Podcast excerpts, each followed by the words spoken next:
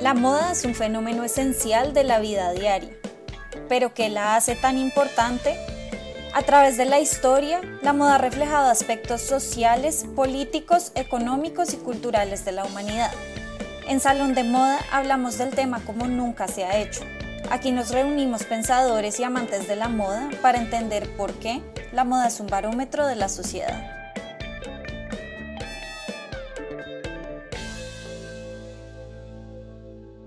Hola a todos y bienvenidos a un nuevo capítulo de Salón de Moda. Este capítulo es sobre Jen y sus aventuras como detective de bolsos falsos. No mentira. Estamos hoy aprovechando su experiencia como autenticadora de lujo profesional para hablar sobre el mundo de las copias y las réplicas en la industria de la moda, que sabemos que es algo que a muchas personas les interesa. Desde las copias que se ven en los mercados callejeros y destinos turísticos más famosos del mundo, hasta las infames réplicas AAA que cuestan cientos y hasta miles de dólares, pasando por las que se encuentran en cualquier tienda de moda rápida y sin olvidar el lado más oscuro y violento del negocio. Este es un tema largo y complejo como pueden dar cuenta. Hola Meli, y gracias por la introducción de Detective de la Moda. Yo a veces también me digo a mí misma Detective de la Moda y es muy divertido explicarlo a otras personas de esa manera. Y hola también a todos los que nos escuchan con este tema que como se habrán dado cuenta, no solamente me apasiona, sino que hace parte integral de lo que hago todos los días cuando no estoy grabando el podcast o cuando no estoy creando contenido para Salón de Moda. Y debo decir que una vez ya uno está inmerso en el tema, el interés por investigar y por conocer la historia de las réplicas crece, no solo porque sea un tema fascinante y complejo, sino también por el detrimento que representa para una industria que ya es lo suficientemente problemática, como ya hemos hablado muchas otras veces. Pero bueno, empecemos por el principio, porque por supuesto las réplicas no son una cosa de hoy ni de hace 10 años. Podría decirse incluso que el afán de crear falsificaciones en el vestido y también a veces en el adorno es tan antiguo como la moda misma. De hecho, la falsificación en general es tan antigua como la civilización misma. Algunos llaman a la falsificación el segundo oficio más antiguo del mundo, y es que en las sociedades de Roma y Grecia antiguas ya había personas falsificando monedas. Les ponían un centro de un metal barato y las recubrían con oro o plata para que parecieran de ese metal precioso pero macizo. Como decimos en Colombia, echa la regla, echa la trampa. La moda también sufrió de réplicas y copias desde que es industria, remontándose por allá al inicio de la alta costura en París, cuando se pasó de mandar a hacer las prendas con las costureras y sastres de toda la vida que llegaban a tu casa y se movió al formato de colecciones firmadas por un diseñador. Vale destacar que no todas las copias eran ilegales. Charles Frederick Worth, uno de los primeros couturiers y experto en mercadeo además, al final de 1880 no solo presentaba colecciones, sino que también franquiciaba los patrones de sus diseños. Y Paul Poiret, otro grande de la alta costura, fue otro que utilizó este modelo de copias autorizadas. Ya cuando entran fuerte los 1900, en pleno apogeo de París como norte de la moda mundial, pero también con la llegada de la producción en masa de prendas de vestir y el crecimiento de las formas de transporte y de comunicación, copiar legal e ilegalmente era más fácil que nunca. Había empleados de tiendas por departamento estadounidenses que se iban a las presentaciones de los grandes diseñadores a dibujar los diseños que veían en pasarela y los copiaban, fabricaban y vendían en su tierra natal. A veces los mismos empleados de las casas de moda se robaban los patrones y los vendían a personas que se dedicaban a copiarlos. Había gente que se hacía pasar por clientes de las casas de moda diciendo que querían probarse un diseño en la intimidad de su hogar y lo que hacían al tenerlo era desarmarlo, analizarlo y copiar todos los patrones y luego lo devolvían diciendo que no les había gustado. En Estados Unidos a comienzos del siglo XX había gente que se dedicaba a copiar las etiquetas de las grandes marcas y a venderlas a los fabricantes estadounidenses para hacer pasar sus prendas por hechas en Francia. Y bueno, los diseñadores de la época, como los de hoy en día, tenían opiniones distintas y encontradas sobre el tema de las copias. A Madeleine Dionnet, por ejemplo, le parecían terribles, lo que la llevó a poner su propia huella digital en las etiquetas de sus vestidos, al igual que Christian Dior que marcaba sus diseños con tinta invisible que solo se podía ver con luz negra. Mientras por otro lado tenía a personas como Coco Chanel que le parecía que las copias eran buena publicidad y que pensaba que las personas que compraban una copia de un vestido Chanel nunca iban a comprar un vestido original. Me parece muy chistoso que ahora que estoy escuchando, eh, escuchándote Meli hacer el recuento de, toda esta historia, como el timeline de, las réplicas, me doy cuenta que muchas de esas cosas todavía pasan hoy. Desde la gente copiando las réplicas, haciéndose pasar por clientes, hasta la gente devolviendo las cosas diciendo que no les han gustado, hasta incluso los diseñadores y las marcas yéndose hasta los extremos para proteger su propiedad intelectual. Sobre eso habla mucho Elizabeth Holtz en el libro Fashion is Spinach, que le recomiendo a todos los que están interesados en conocer un poco más de los orígenes del sistema moda, pero también conocerla hasta hoy, hasta como la conocemos hoy. Ahí la autora habla mucho del funcionamiento de lo que ella llama las casas de copias en París, que eran fábricas que copiaban al detalle los diseños de varias casas de moda importantes con precios que variaban obviamente dependiendo de la calidad de la réplica. Estas copias también tenían mercado del otro lado del mundo, en países como Estados Unidos, en donde los consumidores afectados por la crisis financiera querían tener un look de Chanel, pero no lo podían pagar. Como dato curioso, en nuestra clase de Fashion History and Mediation en el primer semestre de Parsons, no solo se nos enseña a hacer investigación basada en objetos, sino que nuestro examen final es una asignación de una pieza a la que le debemos hacer investigación para determinar, entre otras cosas, su origen y hablar de su historia, etc. Entre todos esos vestidos que podíamos escoger en la colección estaba el famoso vestido Mondrian de Yves Saint Laurent. ¿Cuál sería mi sorpresa al enterarme que el grupo al que le fue asignado este vestido, que data de 1965, no era el vestido real, sino una copia creada por una tienda por departamentos? Y tenía, como dice Meli, la etiqueta que decía Yves Saint Laurent y todo. Y bueno, a mí lo que me pasa es que ese tipo de datos me pican la curiosidad y termino entonces obsesionándome con el tema y así fue como descubrí incluso varios años antes de empezar mi trabajo actual que los detalles de las réplicas que se vendían de forma legal en las grandes tiendas en su momento eran grandes referentes de moda incluso después de la Gran Depresión. Por supuesto, mucha de la ropa entonces, en la primera mitad de los años 20, incluso mucho después cuando no había dinero para comprar ropa, se hacían en casa y por eso entonces ayudaban mucho las revistas que publicaban patrones de costura e instrucciones precisas para fabricar un vestido. Pero el hecho es que hay una evidencia de que la idea de emular un estilo o llevar una marca determinada, incluso si se sale de nuestro presupuesto, no es una cosa nueva. Y bueno, tiene muchas motivaciones que van simplemente más allá de la estética.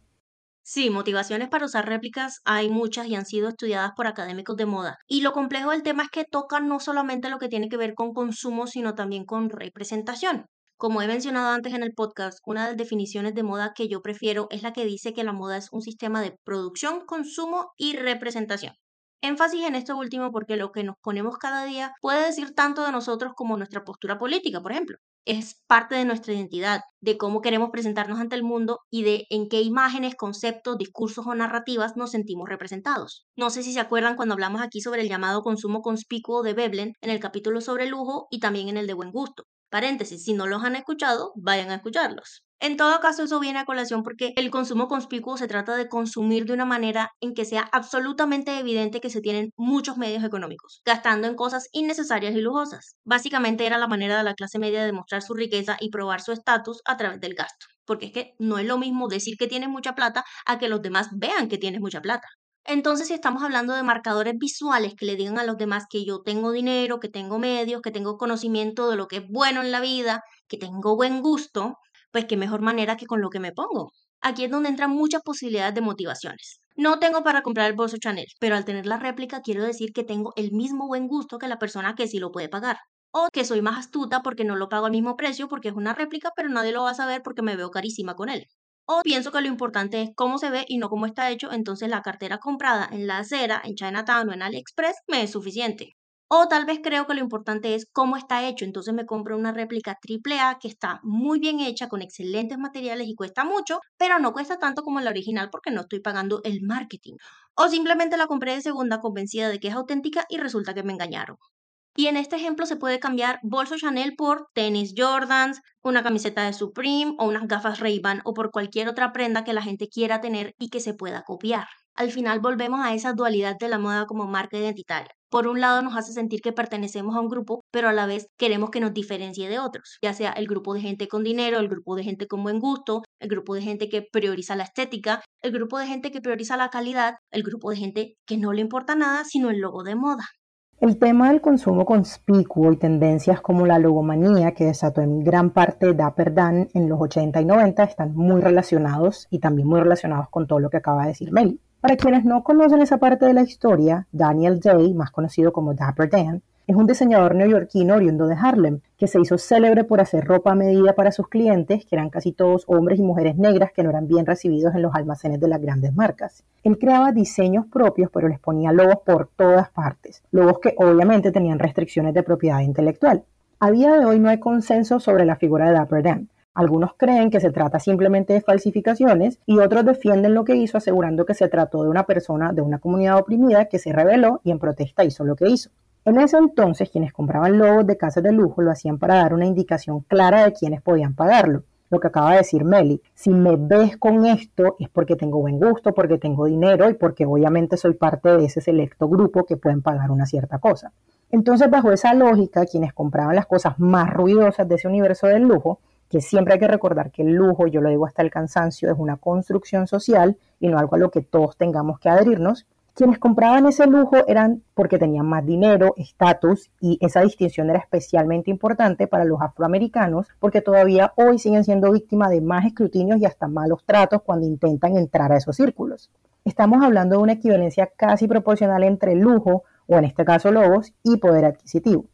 Muchos expertos apuntan a que esa fiebre del logo fue una de las cosas que desató el monstruo de la industria de las réplicas como conocemos hoy, porque popularizó imágenes que antes no estaban en nuestras cabezas como sinónimo de dinero y además afianzó esa meta de mostrarnos como pudientes antes de que preocuparnos por lo que hay detrás de todo ese mercado. Hay un estudio muy interesante que ya tiene muchos años, pero a mí me gusta mucho, es el de Neil Schultz, que se hizo en 1996 sobre consumo de productos falsos y apuntan principalmente a que la gente suele preocuparse solo por el valor simbólico del producto, lo que representa, y no se detienen a pensar en el verdadero lado oscuro de este negocio. En su libro The Lux, Dana Thomas detalla cómo esos negocios de falsificaciones son con frecuencia el lado light de cosas mucho más horribles como redes de narcotráfico, lavado de dinero, trata de personas y todo tipo de contrabando. Así que si lo vemos de cerca, la cosa no es tan sencilla. Es cierto, hay unas cosas muy oscuras y turbias detrás de muchos de estos negocios y sus efectos se ven también en otros ámbitos en los que no pensamos mucho. ¿Cómo se manejan, por ejemplo, los desechos de estas industrias que son ilegales y no están nada reguladas? Los empleos legítimos que se pierden, la inversión extranjera que tal vez no llegue, toda la plata en impuestos que no se paga y toda la plata que se pierde en la lucha contra estas industrias. Hay corrupción, se afecta la innovación, en fin, y una de las cosas más tristes es que este tipo de actividad criminal es de bajo riesgo y alta ganancia en comparación con otras industrias de falsificaciones. Cuando se trata, por ejemplo, de medicinas o productos alimenticios falsificados, hay una preocupación grande por el consumidor porque al no ser cosas auténticas, no se sabe qué se está metiendo la persona a su cuerpo o qué está consumiendo. La misma preocupación y sentido de la urgencia no existe con la moda y el lujo porque la gente no se come la camisa falsa Armani Exchange, solo se la pone. Entonces es mucho menor la atención que se presta de parte de los gobiernos y autoridades a las copias y réplicas de moda. Pero no todas las réplicas son iguales y aquí creo que vale la pena hacer una pausa y hablar de los tipos y niveles de copias y réplicas, aunque algunas ya las hemos mencionado por encimita. Para categorizar las réplicas, algunos académicos hablan de dos factores, nivel de engaño y nivel de calidad. En cuanto a nivel de engaño, los economistas distinguen réplicas catalogadas como muy engañosas, que es cuando la persona que compra cree que es el producto genuino por su apariencia o por el contexto en donde se comercializa, y otras réplicas como no engañosas o para nada engañosas, en donde los consumidores se supone que están conscientes y son hasta cómplices en la compra de productos falsificados. Igual más que un tema binario de blanco y negro, esto es más como un espectro y por supuesto tiene sus matices. Por el lado del nivel de calidad es algo similar. Copias de muy buena calidad que influyen en la apreciación que se tiene de la prenda, como las llamadas réplicas AAA que pueden engañar a autenticadores muy astutos, o copias de muy mala calidad que pueden indicar su proveniencia. El ejemplo perfecto es la cartera Louis Vuitton comprada en la acera de una metrópolis contra la cartera Louis Vuitton comprada en una página web de moda de lujo de segunda que no tiene proceso de autenticación. En ambas te pueden vender una cartera falsa, pero ¿de cuál de estos dos sitios vas a sospechar más? En ese tipo de copia ya se habla de temas duramente legales como uso indebido de marcas registradas, logos y de una intencionalidad criminal al intentar hacer pasar un producto por otro. La cosa ya se pone más gris cuando se habla de piratería de estilo, aquellas cosas que están inspiradas en el diseño de alguien más. No están copiando una marca registrada como un logo o un nombre, pero todo lo demás es sospechosamente parecido. Se trata de los llamados dupes, una palabra en inglés que traduce algo así como engaño también. La carterita minúscula en colores vivos, solapa y asa en la parte superior en la que no te cabe en el celular. Si esa carterita la hace Jacquemus, se llama Le Chiquito y te cuesta 450 euros. Si esa carterita te la vende Sara, es idéntica pero hecha en una maquila y con materiales plásticos básicamente, te vale 20 euros. O la cartera esta con la carita de robot que Celine te vende entre 2.000 y 3.000 dólares y que todas las tiendas de moda rápida sacaron idéntica por una mínima fracción de eso. Ni hablar de la cantidad de zapatos que se han fabricado y vendido en el mundo con suela roja que no son Christian Louboutin. Aquí no se trata de hacer pasar la copia por el original, pero sí que se vea estéticamente igual para capitalizar la popularidad de algún producto. Aquí es donde se nota el enorme agujero legal que hay para proteger el diseño original, porque una persona o una marca pueden registrar y proteger legalmente su logo y su nombre, pero en la mayor parte del mundo no pueden registrar ni proteger un diseño, ya sea una cartera, un vestido o una suela de zapato. Finalmente, en una última categoría están los zancochos que todos hemos visto en alguna tienda callejera, una cartera Chanel con dos N, unos tenis que no son Adidas sino Adiolas o unas carteras con monograma de Louis Vuitton pero tienen un llavero que dice Michael Kors. Yo creo que esta es la única cosa que da risa de todo este tema tan serio. No creas a mí, hay muchas cosas de eso que me dan risa. Y a veces me pasa que estoy con gente con la que tengo que estar muy seria y veo las cosas y me tengo que aguantar la risa, pero ya ese es otro tema. Pero hablando de lo que decías ahorita, Meli, de los huecos legales que hay en todo este tema, hay diseñadores que están tomando el tema por sus propias manos. Por ejemplo, ahorita que mencionaste a Christian Louboutin, él no solamente ha tomado medidas para proteger su diseño como tal y hacerle como cosas distintivas a la marca, al branding, etcétera, sino que hace unos años tuvo una polémica impresionante porque registró el color rojo de las suelas como un color propio que nadie más podía usar. Entonces estamos hablando ya de una cosa bastante, bastante detallada. En ese tema hay, hay, quienes le puede parecer exagerado, pero cada quien tiene el derecho a proteger lo que crea que es suyo o, o a lo que encuentre sustento legal que es suyo. Yo, por ejemplo, tengo una posición muy fuerte frente al tema y aunque como profesional entiendo la motivación que puede tener una persona para comprar una réplica, siempre que puedo hablo del tema y le pido a la gente que vea más allá. Nos hemos pasado años hablando de no apoyar marcas que promueven la explotación de sus trabajadores o que promueven modelos de negocio que destruyen el planeta y para muchas personas cuando se trata de réplicas es como si esta fuera una conversación totalmente distinta. Y no, es exactamente el mismo problema. También debo decir que hay una falsa equivalencia en este debate y es el de que comprar cosas falsas es como una manera de equilibrar la balanza entre la marca y los consumidores, casi que haciéndoles pagar por sus malas prácticas. Pero pensemos por un momento en esta lógica con claridad. ¿Por qué yo voy a gastar un dinero en algo que real o no le va a dar relevancia a la marca? ¿Por qué le vamos a dar esa importancia? ¿No sería mejor no consumirla y ya? En la película House of Gucci, que no se la voy a recomendar que la vean porque no tiene sentido, pero voy a hablar un momentito de ella, creo que es tal vez el único momento que me llamó la atención de toda la película. Hay una escena en la que Aldo Gucci, que es uno de los hijos del fundador de la marca, le dice a Patricia Recchiani o Patricia Gucci que las réplicas no son solo extremadamente lucrativas, sino que alimentan la ilusión de la marca. Como decía Meli anteriormente, hay mucha gente que a lo que eso le ayuda a vender. Aldo le dice que la calidad de los productos de Gucci es para los ricos y que si una ama de casa en Long Island quiere sentirse como una clienta de Gucci, ellos solamente los dejan y ya. Y creo que esa frase sintetiza lo que es este mercado, la ilusión de sentirse parte de algo. Ese es el verdadero sentido de todo el tema del lujo. El problema es cuando eso se hace a toda costa y no se mira en realidad el precio, que no solamente el precio monetario. A propósito de Gucci, es real, es una de las marcas más copiadas y falsificadas del mundo junto a Chanel, Louis Vuitton, Prada, Hermès y Dior. Pero Gucci tiene un par de anécdotas interesantes relacionadas con las falsificaciones. En febrero del 2021 lanzó una colección con prendas que tenía escrita la palabra fake, que traduce falso en inglés, en la parte de adelante del frente en unas letras amarillas enormes y horribles y en la parte de atrás de la prenda decía en la misma tipo de letra y color decía not, o sea, no. Entonces, de frente la prenda te decía que es falsa, pero tenías entonces que darle la vuelta o verla por atrás para saber que no era falsa. Fue un tema meramente sarcástico. Y algunos años antes, en la colección Crucero 2017, sacaron una chaqueta de mangas voluminosas que muchos dijeron era una copia de un diseño de Dapper Dan de los 90 el tema preciso es curioso porque ese diseño de Dapper Dan tenía logos falsificados, pero no de Gucci, sino de Louis Vuitton. Y como ya les estaba contando, Dapper Dan eso es lo que hacía. Agarraba los logos de las grandes marcas y los ponía en sus propios diseños. Entonces era Dapper Dan que había copiado los logos de otras marcas y ahora una de esas marcas, entre comillas, copiando uno de sus diseños. El tema alcanzó tal atención mediática que poco después Gucci y Dapper Dan anunciaron una colaboración y todos salieron ganando. Y no, Gucci no ha sido la única marca que ha hablado con sus propias prendas sobre el tema de la falsificación, pero puede ser una de las que más se ha involucrado en el tema.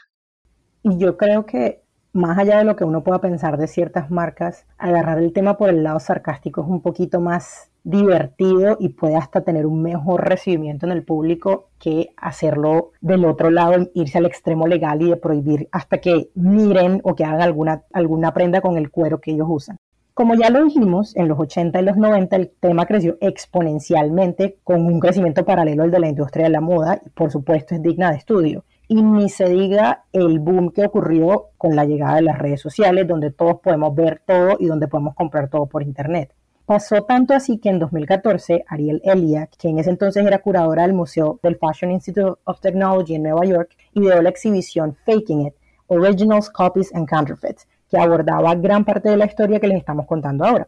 Ariel no solamente era en ese entonces curadora del museo, sino que es pionera en el tema de Fashion Law, que se dedica a combatir los derechos de propiedad intelectual de las marcas, entre los cuales se encuentran, por supuesto, los derechos de reproducción de logos y diseños registrados. Y es que no solo es copiar un logo, el tema de las réplicas tiene tanto de largo como de ancho, como ya escuchamos a Amelia ahorita hablar un poquito de las categorías, y estamos hablando entonces de niveles de réplicas, incluso hasta de áreas grises. Si es que existe ya otra categoría que no entra en ninguna de las que mencioné anteriormente, ni siquiera entra en la categoría de réplicas AAA. Desde hace varios años se encuentran en internet páginas que se dedican a venderte, entre comillas, la misma cartera Yves Saint Laurent que te venden en la tienda, porque viene de la misma fábrica, con los mismos materiales, los mismos moldes, la misma mano de obra, pero te la venden por debajo, sin el logo, a una fracción del precio. Muchas de estas prendas se las conoce como las prendas del tercer turno. Son hechas ilegalmente fuera de horas laborales en los mismos sitios donde se hacen las originales. Si no tienen los logos o los nombres de esas marcas famosas, pueden evitar ser sancionadas por ese lado. Pero si es cierto lo que dicen y si se trata de las mismas fábricas y los mismos materiales, si se trata de robo de propiedad intelectual, de materia prima, tal vez incluso de secretos empresariales y definitivamente uso indebido de maquinaria. En esa categoría, en la misma del mercado gris, hay otra cosa que no hemos mencionado y es que son la gente o las marcas que te venden piezas de diseñador que tal vez se compraron en outlets o en países con descuentos más significativos o que tienen menos impuestos y las revenden. No las revenden de segunda, las revenden nuevas. Es como dijimos, todo un tema de darle vueltas al sistema y como engañar y hacer las trampitas y en lo que seguramente muchos no piensan, pero que proliferan especialmente en la era de las redes sociales. A mí me llegan al menos tres mensajes diarios de Instagram de gente que vende réplicas de la más alta calidad y yo lo que hago es guardar las capturas y detalles de todo porque es información para mi trabajo. La figura precisamente del autenticador es relativamente nueva en el mundo de la moda. Estamos hablando de un trabajo que tiene más o menos unos 15 años y si estamos hablando en términos históricos, pues eso es muy nuevo. Y este trabajo antes se veía mucho en el mundo del arte y de las galerías para evitar precisamente la venta de réplicas de pinturas y objetos valiosos, que como ya sabemos se hacen desde la antigua Grecia. Pero no fue hasta que empezó el boom de la reventa de lujo, que es la industria en la que yo trabajo, que el trabajo del autenticador de moda naciera y se perfeccionara, ya que antes lo hacían los propietarios de tiendas pequeñas que solo sabían de determinados productos después de haberlos tenido por algún tiempo. Era gente más que todo que hacía un negocio de tener muchas cosas muy buenas y aprendía de eso en la marcha. Y es que ese es el problema de esta profesión, que para eso todavía no hay estudio, sino que hay preparación sobre la marcha y con el producto en la mano pero hoy en día ya estamos hablando de una cosa un poquito más desarrollada que tiene cientos de documentos de capacitación, módulos de entrenamiento y demás. Y pues personalmente es un sueño para mí poder crear algún día un curso o algo más formal alrededor del tema, pero ya eso es otra conversación. A mí me gusta mucho hablar del trabajo del autenticador comparado con el de un restaurador o museólogo, por supuesto guardando las proporciones. ¿Por qué? Porque tienes que tener un gran conocimiento del tema, haber trabajado con el producto, saber los detalles de su fabricación y además la historia que hay detrás de cada marca o detrás de cada categoría. Y si bien no trabajamos dentro de un museo, es necesario seguir un estándar de manipulación y cuidado de cada una de estas piezas y por supuesto estar al día con todo lo que concierne el mercado de las réplicas. Y voy a aprovechar este momento, después de hablar de mi educación y preparación, para decir que sí, a veces uno puede a simple vista ver que se trata de una réplica y eso me lo preguntan todo el tiempo. Pero esto cada vez es más difícil, especialmente con lo que ya les había hablado, de muchas cosas que se ven en redes y sobre todo de gente que uno nunca pensaría que compra una réplica. Ahí juega otra vez la idea del consumo conspicuo pero no es como que yo pueda estar adivinando si una cosa es real o falsa solamente viendo una foto. Tampoco tengo poderes mágicos. Mentira, sí tiene poderes mágicos porque yo le he mandado fotos y le pregunto, bien, esa cartera que es, uy, no, no, chimba, chimba. Pero bueno, solo ha pasado unas cuantas veces. En fin, volviendo al tema. Yo reitero mi idea del principio. Esta es una industria de echa la regla, echa la trampa. Uno cree que la industria de la moda auténtica, entre comillas, maneja mucho dinero, pero no se imagina la cantidad de plata que maneja el negocio de las réplicas. Nada más en el 2017 el mercado de ropa, textiles, calzados, bolsos, cosméticos y relojes falsificados fue de más de 450 mil millones de dólares y solo ha crecido desde entonces. Y como tantas otras cosas tóxicas de la industria de la moda, es un negocio motivado por el consumo. Mi esperanza es que así como nos estamos preocupando cada vez más por el impacto ambiental de lo que nos ponemos, que eso se extienda a un interés por el origen y el recorrido de estas prendas falsificadas, que si nos importa cuánto contaminó una prenda al ser fabricada, también nos importe que al ser falsificada fue hecha por una persona en una situación de vulnerabilidad e ilegalidad, por ejemplo. También espero que entre más deconstruyamos nuestras prácticas de consumo, lleguemos a la realización de que nuestra identidad no se tiene que basar en cosas como guardar las apariencias o verme como todos los demás o hacerme pasar por miembro de un grupo al que no pertenezco. Creo que entre más auténticos nos sintamos en nuestras propias expresiones de vestir, probablemente pensemos menos en el deseo de comprar una réplica. Y a esa lista de detalles y cosas muy importantes en tener en cuenta a la hora de modificar nuestros hábitos de consumo, también le añadiría que si una prenda es falsificada, se pudo haber hecho con materiales mucho más dañinos para el medio ambiente también. Y pues además, lo más importante, que por sobre todas las cosas estamos apoyando un delito. Es muy duro porque, como dije, la proliferación de estas cuentas en las redes sociales es de un nivel incalculable y las plataformas en las que proliferan hacen muy poquito por detenerlas. Es como con todo el tema del super fast fashion de empresas como Shein y como ya lo hemos dicho, poco importa el tema ético. Por eso tengo la convicción de que parte del trabajo de nosotros los autenticadores también es educativo Creo firmemente que si hablamos de lo oscuro y le contamos a la gente lo que está ahí, detrás de lo que ellos simplemente ven, podemos ir cambiando algunas mentes y de pronto podamos buscar alguna forma de mitigar el problema. Y con ese pensamiento los vamos a dejar hoy y terminamos este capítulo de Salón de Moda. Esperamos como siempre que esta conversación les haya nutrido, les haya dejado preguntas y les haya despertado sobre todo la curiosidad. Recuerden siempre que si tienen preguntas y si quieren seguir la conversación, pueden hacerlo en nuestras redes sociales con la etiqueta Salón de Moda y los esperamos en una próxima ocasión aquí en Salón de Moda. Salón de Moda es una alianza entre Culturas de Moda, Moda 2.0 y Coven Trends, presentado por Melissa Zuleta Bandera, Laura Beltrán Rubio, Sandra Matei García Rada y Jennifer Varela Rodríguez. Agradecemos a Fair Cardinals por la música, a John Jairo Varela Rodríguez por el diseño gráfico y a Maca Rubio por la edición de audio.